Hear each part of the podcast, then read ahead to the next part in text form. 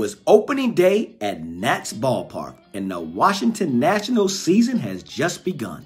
There were a lot of people out there watching the game. We had mothers with daughters, fathers with sons, people eating all types of Ben chili dogs at the stadium. Let me tell you, a beautiful, beautiful, beautiful day. But let us not forget a little history. If it wasn't for former Mayor Barry, former Mayor Gray, and that guy named at-large council member Kwame, there would be no baseball in the District of Columbia. All three of them ran on no stadium, no publicly funded stadium. But once they got in office, what did they do? Cut a better deal and made sure that the people got a better deal for the stadium. Shook the world. People thought it was not going to happen. So the moral to the story is if you let the lion tell a story, they will always be king of the jungle.